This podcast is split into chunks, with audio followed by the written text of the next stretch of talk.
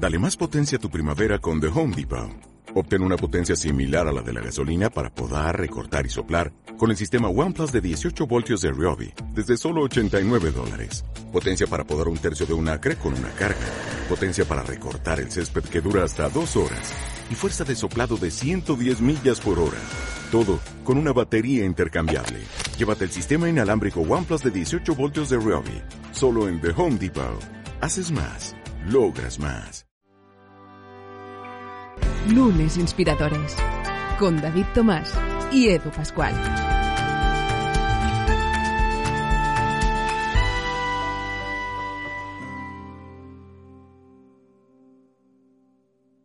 ¿Qué tal? Bienvenidos a Lunes Inspiradores en este mes de febrero, donde hoy tendremos ocasión de recibir a un nuevo invitado. Además, un nuevo invitado con un apellido fantástico, espectacular, con el que nada os daréis cuenta del porqué de mi comentario. ¿eh? David Tomás, ¿cómo estás? Bienvenido. Eh, hablaremos de Pascual, ¿verdad que sí? Tendremos nosotros, en este caso no un Edu, pero... Pascual oye, de éxito. Andrés Pascual, que hoy nos acompañará en nada, le damos la bienvenida. Pero como siempre, antes, pues evidentemente ya sabéis que en estos minutos iniciales de Lunes Inspiradores, pues eh, toca eh, coger lápiz y papel para los eh, analógicos y la tablet para el resto. Apuntar el reto líder que nos propone esta semana David. Tomás, ¿qué Mira, nos en propones, inglés hay una palabra que usan mucho que es accountability o accountable. Y es imposible de traducir exactamente al español, al menos yo no he sido capaz de traducirla. Encuentro traducciones como responsabilidad. Pero es que va más allá, ¿no? Es que no, no, no es que eres responsable, sino que también eres la persona como que se encarga ese punto extra, esa diferenciación. Aunque tú no seas quien lo hace, eres el que eres accountable, ¿no? Eres la persona que, que va a dar respuesta de lo que ha pasado, aunque no lo hagas tú.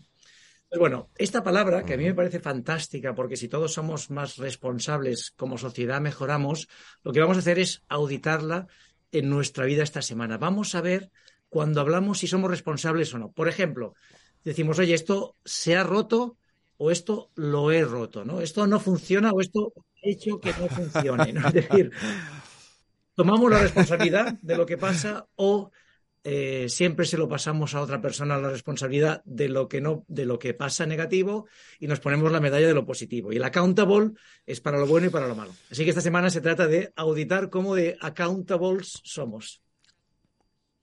A ver, exacto, se lo voy a aplicar a mi hijo, a ver qué me dice, porque ya ha aprendido a, a repartir juego cuando la culpa él no la quiere. Así que, bueno, oye, fantástico el reto líder de esta semana.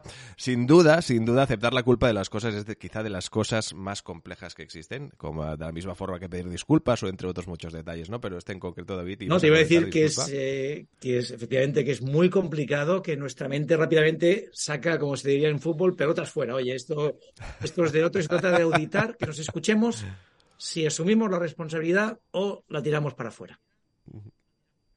Exactamente. Oye, pues nos quedamos con el reto líder de esta semana. Ya sabéis que podéis comentar en las redes sociales de, David Tomás sobre pues cómo vais aplicando este reto líder para comentar también evidentemente para generar ese foro que tanto agradece David y que de alguna forma sirve para eso, para que entre todos charlemos, propongamos, expongamos y también nos autoanalicemos con estos retos líderes de cada semana. Ahora, si te parece, David, vamos a recibir a Andrés Pascual. Pues arrancamos, Andrés, bienvenido. Hola, ¿qué tal? ¿Cómo estáis? Qué maravilla compartir este rato contigo, querido amigo, con ambos. Es una, una gozada que tengáis este espacio y poder formar parte de él. Pues nada, vamos, vamos a empezar. Ya sabes que la primera pregunta es, ¿qué es para ti un lunes? Bueno, pues un lunes es una, eh, un motivo para celebrar, ¿no? Es una oportunidad para seguir escribiendo esta, esta novela con un montón de páginas en blanco que tenemos por delante. Y bueno, pues también tomar conciencia de lo que hemos hecho el fin de semana. No sé, al fin y al cabo, eh, los lunes, pues yo creo que son igual que los martes, que los miércoles, o que los viernes, o que los sábados, dependiendo de tu actitud. Y bueno, oye, pues vamos a arrancar. Es difícil clasificarte, Andrés, porque tú eres muchas cosas. Lo que sí que voy a decir es que yo que colaboro contigo en el, en el programa de, de Unir, que, al que lideras y el que has creado tú, pues es una maravilla trabajar contigo, la de las pocas, de las personas por lo menos que yo he colaborado, que más fácil te lo ponen, que más te ayudan, ¿no? Y que sobre todo siempre tienes esa, esa sonrisa, ¿no? Y esas ganas de, de aportar. Entonces, no, no sé si quieres tú definirte, ¿cómo te definirías si tuvieras que decir quién eres? Mm, pues no lo sé, o sea, sin que suene así eh, pretencioso ni nada, porque uno cuando habla de sí mismo, pero yo creo que soy una persona creativa sobre todo. O fíjate que desde crío, pues empecé a tocar el piano cuando tenía siete años, hice casi la carrera, luego estuve grabando discos y mientras hacía la carrera de derecho. O sea, siempre he tenido una doble vida. Y luego cuando abandoné la composición para dedicarme a escribir, pues continué con esa doble vida, porque yo ejercía como abogado durante muchos años mientras publicaba mis novelas y mis libros de, crecimiento, ¿no? Entonces, bueno, pues yo creo que eh, una persona con esa vocación siempre de crear algo en el sentido de, compartir lo que vives, compartir lo que sientes, compartir lo que vas aprendiendo, en mi caso lo que voy viajando, porque parte de esa creación eh, se nutre de, mis viajes.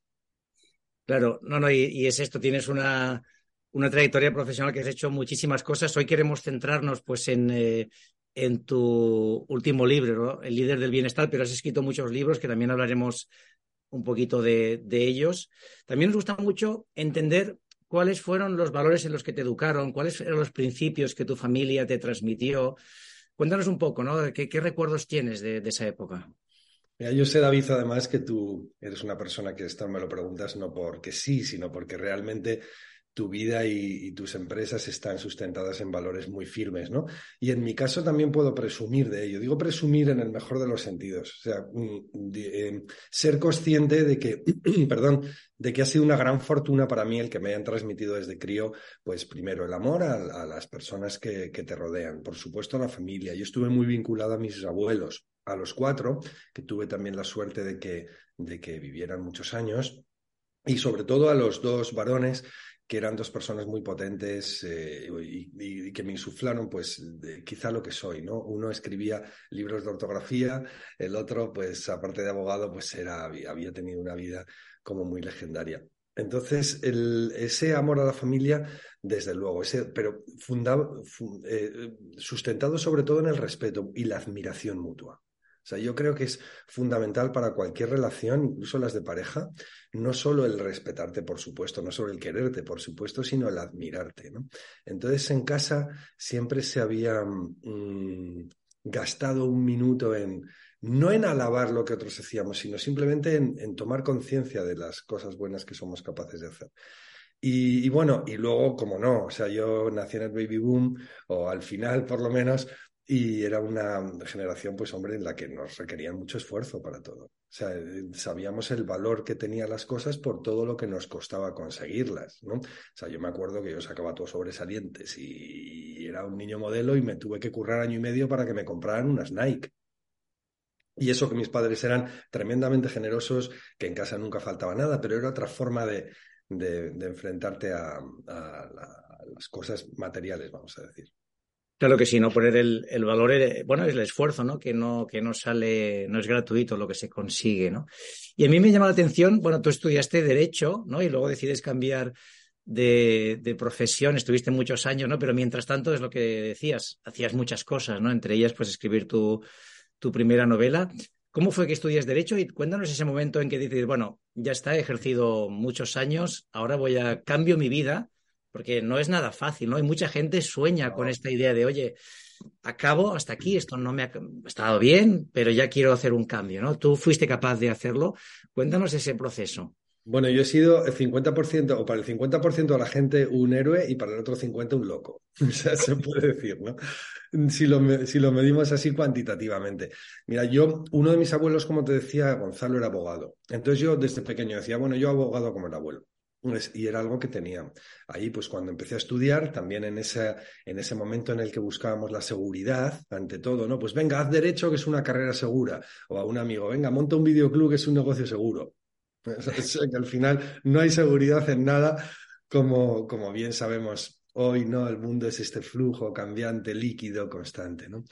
Pero, pero bueno, sí, yo empecé a estudiar derecho, pero desde el principio sabía eh, que era algo provisional no, me decía, bueno, yo no soy abogado, que decían algunos amigos míos, yo trabajo de abogado y no me disgustaba. Y de hecho, pues bueno, me lo pasaba bien, sobre todo por el contacto con los clientes, por la parte más emocional, ¿no?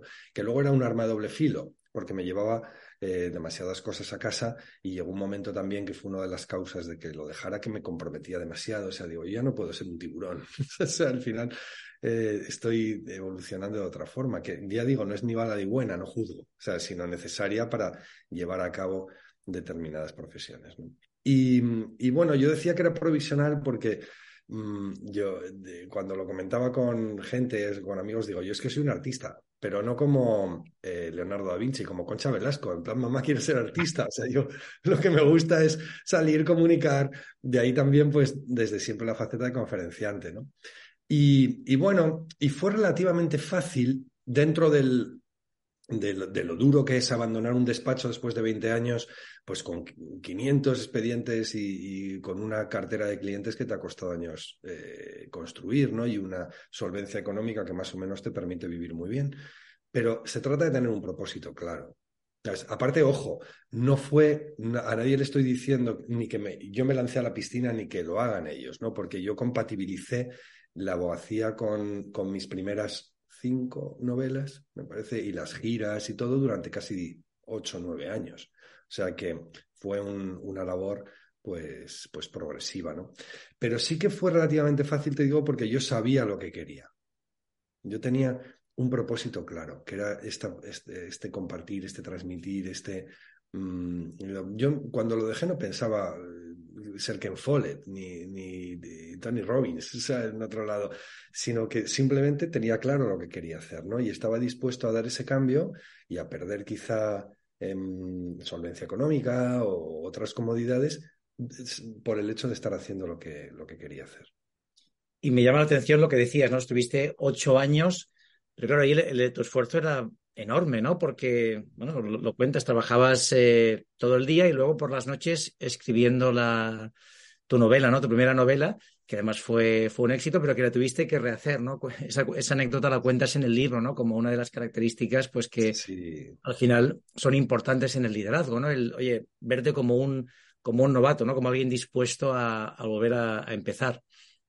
Así es, o sea, nadie, hoy en el, al líder de hoy en día no se le puede pedir que lo sepa todo y nadie se lo pide. Eso era, antes, que teníamos que ser líderes, eh, bueno, omnipotentes y a nada que tuvieras una, una rendija por la que se colara el aire en tu escudo ahí, pues, pues ya te habías venido abajo. Y hoy no es así, o sea, hoy lo que se nos tiene que pedir a todo líder es mm, que seamos lo suficientemente humildes para asumir nuestras debilidades, nuestras vulnerabilidades con naturalidad, junto con nuestras fortalezas que las potenciamos, pero ¿para qué? ¿Para quedarnos en esas debilidades? No, para seguir aprendiendo constantemente. La humildad no es sumisión, no es agachar la cabeza, es estar abiertos al aprendizaje, a la escucha, sobre todo, pero ese crecimiento constante, ¿no?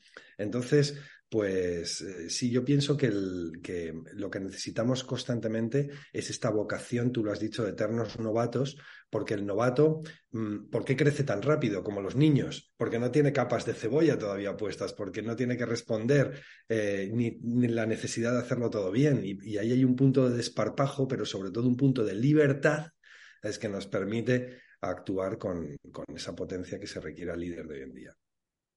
Qué bueno. Y eh, bueno, hablando un poco de tu, de tu experiencia vital, claro, tú has hecho muchos viajes que te han marcado mucho, ¿no? Y de ahí han salido, pues también eh, varios de tus libros. Cuéntanos un poco qué viajes eh, te destacarías y qué aprendizajes quieres compartir con nosotros.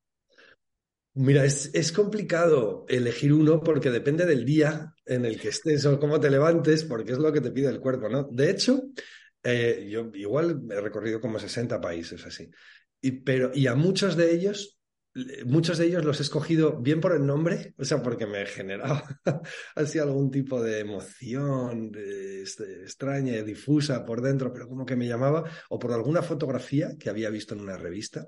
Es decir, yo quiero ir ahí, ¿no? O sea, no, no lo hacía nunca con un criterio eh, racional precisamente dejándome llevar consciente de que es en el camino donde está el aprendizaje, ¿no? Y de que hay mil sitios preciosos y que vayas a donde vayas va a haber un rincón que te va a aportar muchísimo siempre que lo mires con ojos curiosos, con ojos de fascinación. Entonces, claro, partiendo de esa premisa, también me resulta difícil escoger uno, pero no cabe duda que hay algunos que que me han marcado especialmente. ¿no?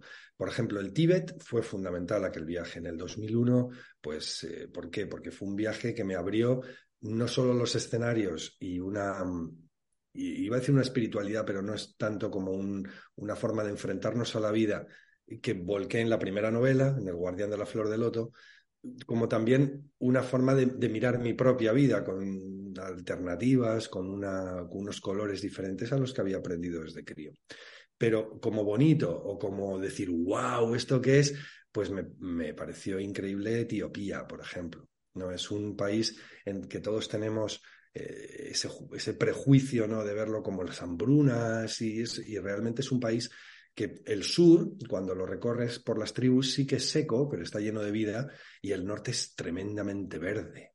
Son colinas con castillos de los Negus, que eran como unos emperadores de la época del Rey Sol, ¿sabes? Que estaban allá, eh, iglesias policromadas con la Biblia pintada en las paredes. Es una pasada de país, también con una espiritualidad latente constante, ¿no? Que se, una vocación de trascendencia muy bonita. Entonces, Allí aprendí, de hecho, de allí me traje otra enseñanza que para el liderazgo es, es muy importante, ¿no? Que es, eh, me dijeron, no, eh, podíamos decir, no midas el tiempo en horas, mídelo en horas. O sea, para los etíopes, pues no existe el tiempo, no dicen hace dos años, no dicen hace diez años, ni hace un mes. Dicen cuando esta persona superó el reto de los bueyes o cuando el anciano pues consiguió evitar el conflicto con este poblado pues con esta comida o esta cena, ¿no? Entonces al final pues no midas el tiempo en horas, mídelo en horas. Qué bueno. En momentos vividos, ¿no? Que esto es, esto es muy, muy importante. También hablas de mm, mucho de, Japón, ¿no? Japón ha sido un país que te ha marcado, ¿no? Y, y hablas de las, empresas tradicionales, ¿no? En tu libro, eh, pues el, líder del bienestar, nos hablas mucho de estas compañías que llevan tantos años funcionando y tienen un porqué. No sé si nos puedes compartir eh, algo de, estas empresas, ¿no? Que llevan, bueno, son centenarias, ¿no? Y sobreviven a muchas generaciones. Sí, las empresas INISE. Es, es muy bonito y están, pero se entiende muy bien además cuando entiendes la idiosincrasia del país. Es otro país que, fíjate, si hubiese seguido diciendo, o quizá lo tendría que haber dicho el primero, por eso digo, según te vengan, Japón me ha, me ha marcado muchísimo. Primero porque me encantó. O sea, el, el, país en sí, su estética tan dulce, esa mezcla entre, pero sobre todo la mezcla entre tradición y modernidad. Sabes que también se ve eh, de forma plástica, pues en la mezcla entre los neones de Tokio y luego pues estos altares sintoístas que hay en cualquier lado y de repente ves a una ejecutiva con el maletín que se para y hace esos rituales que parecen absurdos por a 8 millones de dioses, pero que para ellos les sirven precisamente para entrar en comunión pues con esa cadencia y con esa forma de entender la vida. Entonces, el eh, Japón, efectivamente, estas empresas centenarias o bicentenarias o tricentenarias lo bonito es que están construidas sobre valores. O sea, y, valores eh, que para ellos uno muy importante es el apoyo a la comunidad. Pero no dando dinero, no diciendo financio tal o cual, sino apoyando realmente cuáles son eh, o, sumándose a la identidad de su propia comunidad. O sea, dice, hemos creado una empresa en este pueblo o en esta región y en esta región somos así. Por ejemplo, tenemos este festival tradicional pues no voy a dar dinero para el festival. Lo que voy a hacer es ser el festival. O sea, formar parte del integrar pues todos los matices eh, que en él se respiren dentro de mi equipo. Sí, entonces esta comunión es muy bonita, pero mm, eh, se entiende, como digo, pues a partir de la idiosincrasia japonesa nipona, también del zen, de que todos somos el mismo río. O sea, al final yo utilizo en el libro, en Líder de Bienestar, ya en la portada hay como unos círculos concéntricos con una gotita, ¿no? Que en el medio, que representan, como tú bien sabes, pues por formar parte de nuestro, de nuestro programa Chi Happiness Officer, en unir el, estas gotitas de bienestar físico, emocional o social que depositamos en cada trabajador, en cada trabajadora y que desarrollan unos círculos concéntricos muy superiores a ella misma, ¿no? Eh, llegando al equipo, a la organización, al entorno. Entonces, esta, pero esta sensación de partida de que una gota que cae en un estanque, antes de desarrollar estos círculos expansivos, se funde en el estanque porque forma parte de él. Entonces, lo bonito es darnos cuenta de que aquí no hay líneas separatorias. O sea que dices, la empresa está formada por personas, no, no está formada por nada, son personas. Y, es el entorno, y es cada equipo, ¿no? O sea, todos somos un todo. Y esta parte es muy, muy importante, muy, está muy ligada a la, a la cultura, ¿no? Que ojalá la exportásemos en todos los países, ¿no? El ejemplo, sin ir más lejos, ¿no? Del, de la hora del Mundial de Fútbol, ¿no? Cuando jugaba Japón, todos los hinchas antes de irse recogían el estadio, no lo dejaban mejor de lo que solo lo habían encontrado, ¿no? Y esto, ojalá lo hiciéramos en muchos sitios, o en las escuelas, ¿no? Que los niños limpian eh, la escuela el primer día de colegio y el último no la dejan perfecta, ¿no? Porque al final, oye, pues si la he limpiado me siento parte de ella, me siento responsable, ¿no? Y quizá, quizá nos falta este, esta visión colectiva, ¿no? En muchas, muchas organizaciones. Mira, visión colectiva y sobre todo una sensación, eh, no, una sensación no, una sensibilidad de vivir y liderar desde la responsabilidad. O sea, por ejemplo, yo esto lo cuento en muchas conferencias de empresa, eh, porque lo utilizo como punto de partida. Eh, cuando yo tuve una historia personal con una superviviente de, la, de Nagasaki, ¿no? y, y me llamaba muchísimo la atención de que al minuto siguiente de la bomba ya estaban reconstruyendo la ciudad que es lo mismo que hicieron en Fukushima. Al minuto siguiente de la ola mortal del tsunami ya estaban limpiando las playas. Y decíamos, pero no tienen sentimientos esta gente, pues que lloren un poco. no, es que nuestra forma de honrar a los muertos es, es em, trabajar desde ahora porque está en nuestra mano hacerlo, ¿no? O sea, porque somos responsables de lo que hagamos en cada minuto. Y lo que tenemos que hacer en este minuto precioso, como todos los demás, pues es aprovecharlo al máximo. Tenemos esa responsabilidad. Entonces, es una cuestión que va más allá de la entrega o que va más allá de, hacer algo por los demás, que también, ¿no? Y en el liderazgo al final eh, también es fundamental darnos cuenta de que no es un premio, o sea, que el liderazgo es parte de la vocación de servicio, ¿no? De tener la oportunidad de hacer pero es esta responsabilidad, dices, ¿por qué recogen? ¿Por qué tal? Porque ellos, lo que puedas hacer, lo haces, porque está en tu mano, porque es algo precioso vivir, ¿no? Y tenemos que estar a la altura de este regalo. Oye, el, líder del bienestar, 10 habilidades para lograr una empresa feliz y productiva. ¿Cuál es la habilidad que más te ha costado? ¿Cuál es la que dices, oye, esta la tengo que trabajar más? ¿Te refieres en mí mismo o...? En ti y en, tu, en toda la gente ¿no? con la que colaboras como líder. ¿Cuál es la que más dices, oye, aquí he tenido que, hacer más trabajo? Mm, bueno, pues mira, a ver, eh, las 10 habilidades se, dividen en, dentro del modelo eh, Dosinen que nosotros practicamos de bienestar físico, emocional y social van también ligadas a unos u a otros, ¿no? Entonces hay algunas de bienestar físico, pues que desimplantar hábitos saludables, pues bueno, o diseñar bienestar por los cinco sentidos, que hablamos de, de cuidar los detalles en la ergonomía, en, la luz, en las distancias, bueno, este tipo de cosas las vas integrando de forma natural. Hay otras que yo también llevo bien de siempre, por ejemplo, la de gestionar la incertidumbre o el cambio. Claro, yo soy un, con toda, me puedo poner la corona de, príncipe del cambio, de reino, porque habrá otros mucho más que yo, pero pero sí de, alevín del cambio. Y, o, por ejemplo, eh, la de la voluntad de crecimiento, o sea, promover el autoconocimiento y el aprendizaje constante. Es algo que también tengo trabajado por, pues, bueno, pues porque como empecé escribiendo la primera novela sobre el Tíbet, al final, si hubiese escrito sobre asesinos en serie, quizás sería una persona distinta, pero me tiré mis primeros cinco años de novela pues con esa búsqueda de autoconocimiento. Pero alguna que me haya costado, o sea, por decir, pues quizá mm, la de simplificar procesos, ¿no? En, beneficio de la flexibilidad, de la autonomía. O sea, al final tenemos que implementar el minimalismo organizacional ¿no? en las empresas. Eh, tenemos que utilizar la tecnología para reducir la complejidad, ¿no? Para reducir la complejidad de las estructuras y para ganar en eficiencia también. Y yo a veces me resisto porque he sido, me estoy quitando, por eso digo que estoy, pero he sido muy, muy perfeccionista. Entonces, y no me daba cuenta de que en el menos está el más y de que muchas veces tenemos que dejar fluir para que, para que para realmente alcanzar eh, el, máximo rendimiento, la máxima productividad en aquello que hacemos. ¿no?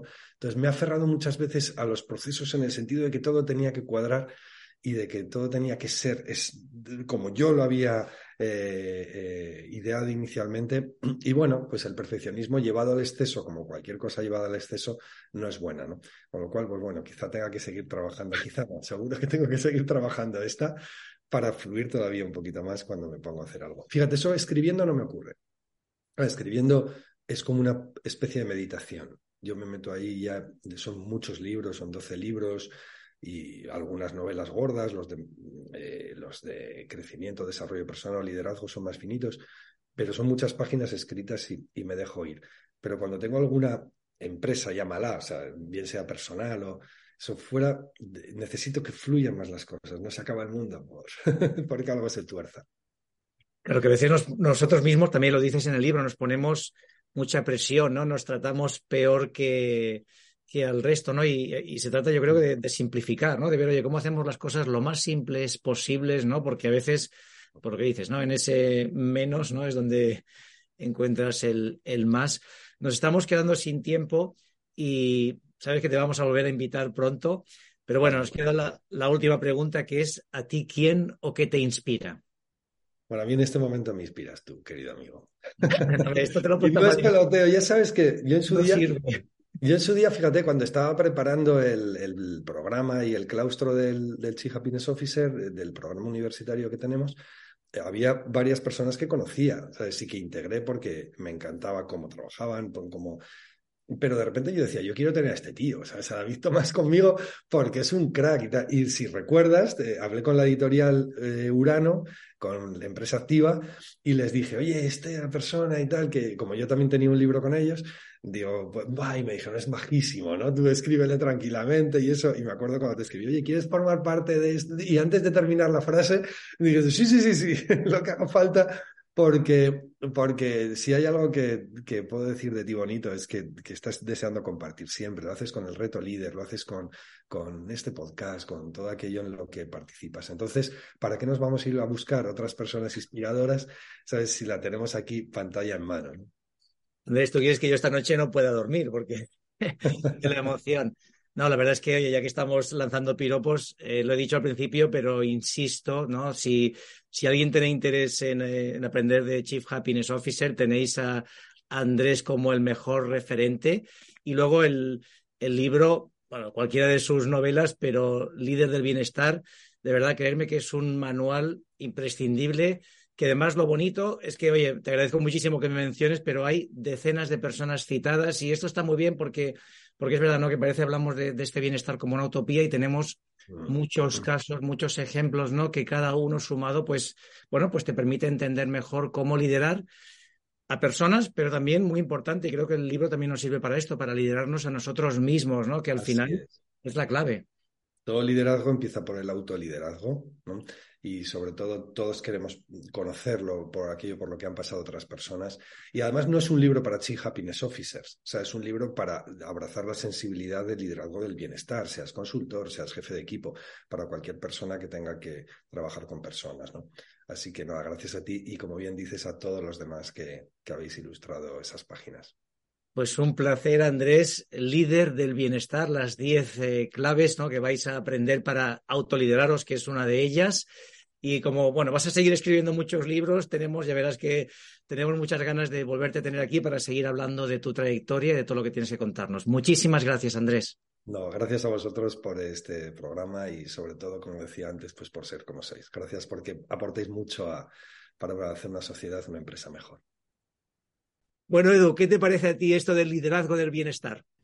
Hombre, el liderazgo del bienestar, pues la verdad es que me parece, me parece que, es la suerte enorme que tengo de seguir aprendiendo de tantísimas cosas de las que no nos damos cuenta normalmente y de lo que de alguna forma este podcast sirve. Ya no solo como para canal, para comunicar todo este tipo de cosas que de alguna forma nos invitan a, reflexionar y a ser mejores en tanto el aspecto personal como también en lo profesional, que siempre defendemos que van de la mano, sino como también de tener la suerte de escuchar a, invitados inspiradores como poco, como Andrés Pascual, que hoy nos ha acompañado y a quien tendremos ocasión de volver a, a invitar.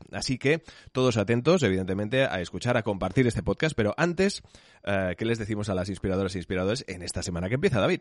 Primero todo, gracias por estar ahí. Segundo, mira, si me permites, voy a darle gracias en concreto a, a una oyente que tenemos fiel desde hace años, a Cris, que me decía hace poquito, oye, sobre todo no dejéis de hacer unos inspiradores, así que todos los que os animéis a escribirnos, que sepáis que os vamos a, a ir mencionando en el podcast. Qué bonito. Gracias, Cris. Y luego, pues lo de siempre, acordaros del reto líder, por favor, esta semana el accountability, vamos a auditar nuestra vida y vamos a ver si tomamos responsabilidad o lanzamos pelotas fuera. Y luego, lo de que decimos cada semana, salir, disfrutar de cada segundo, acordaros que cada minuto es único, que no lo vais a volver a vivir y tener muy presente que tenéis que disfrutarlo. Feliz semana a todos. Suscríbete a nuestra cuenta de iVoox, Spotify, Apple Podcast y a nuestro canal de YouTube.